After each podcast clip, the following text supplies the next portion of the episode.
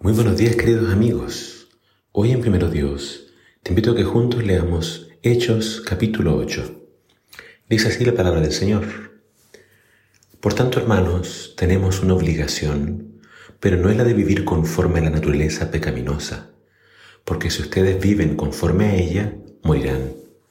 Pero si por medio del Espíritu dan muerte a los malos hábitos del cuerpo, vivirán porque todos los que son guiados por el Espíritu de Dios son hijos de Dios.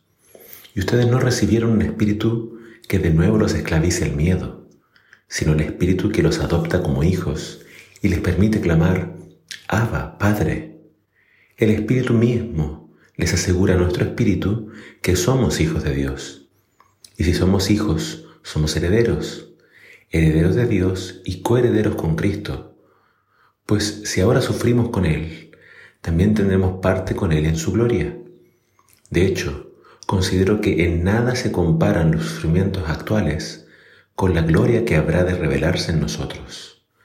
La creación aguarda con ansiedad la revelación de los hijos de Dios, porque fue sometida a la frustración.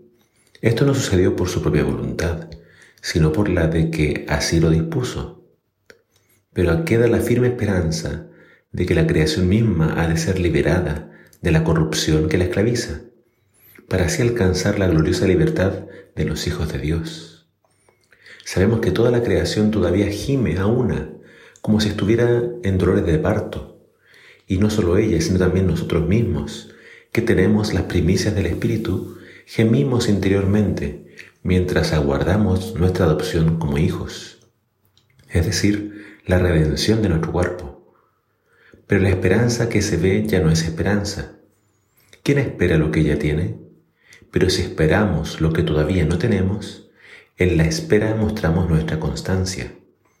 Asimismo, en nuestra debilidad el Espíritu acude a ayudarnos.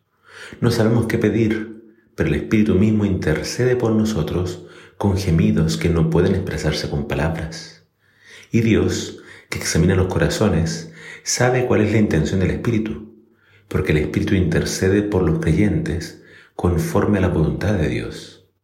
Ahora bien, sabemos que Dios dispone todas las cosas para el bien de quienes lo aman, los que han sido llamados de acuerdo con su propósito. Porque a los que Dios conoció de antemano también los predestinó a ser transformados según la imagen de su Hijo, para que Él sea el primogénito entre muchos hermanos. A los que predestinó también los llamó a los que llamó también los justificó, y a los que justificó también los glorificó. ¿Qué diremos frente a esto? Si Dios está de nuestra parte, ¿quién puede estar en contra nuestra?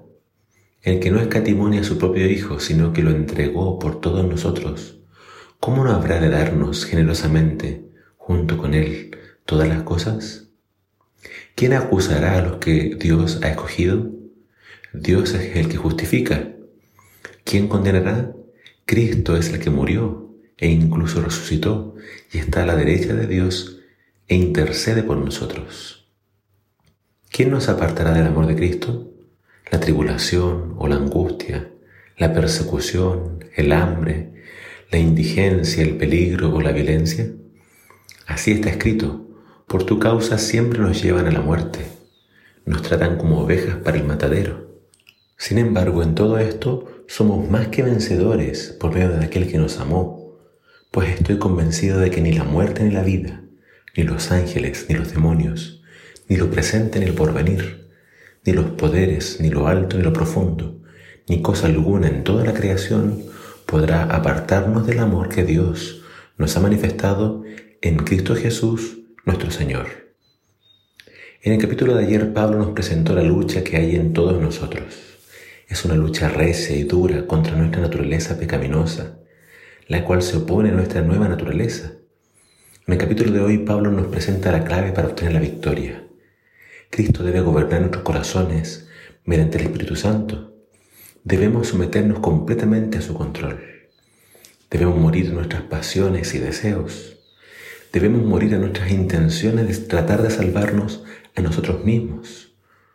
Fuimos conocidos por Dios Fuimos predestinados a ser transformados a la imagen de su Hijo. Fuimos llamados, fuimos escogidos fuimos justificados, es decir, perdonados. Y por último, dice Pablo, fuimos glorificados.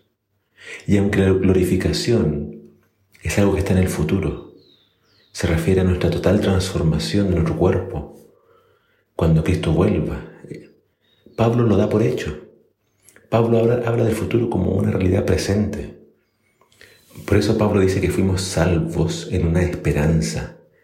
La esperanza no es algo que se pueda ver, es algo futuro.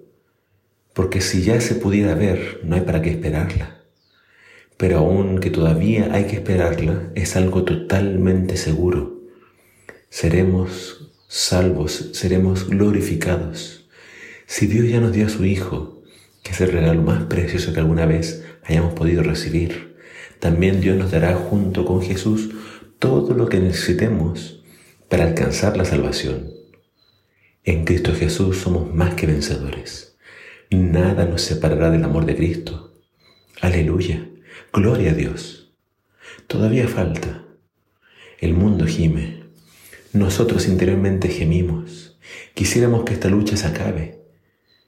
Pero aún debemos seguir luchando. Debemos ser pacientes y perseverar. Mientras tanto, aún en nuestra debilidad, el Espíritu Santo intercede por nosotros. Escúchame bien, no estás solo. Dios está a tu lado luchando por ti. No te des por vencido. Levántate y sigue adelante. Que el Señor te bendiga.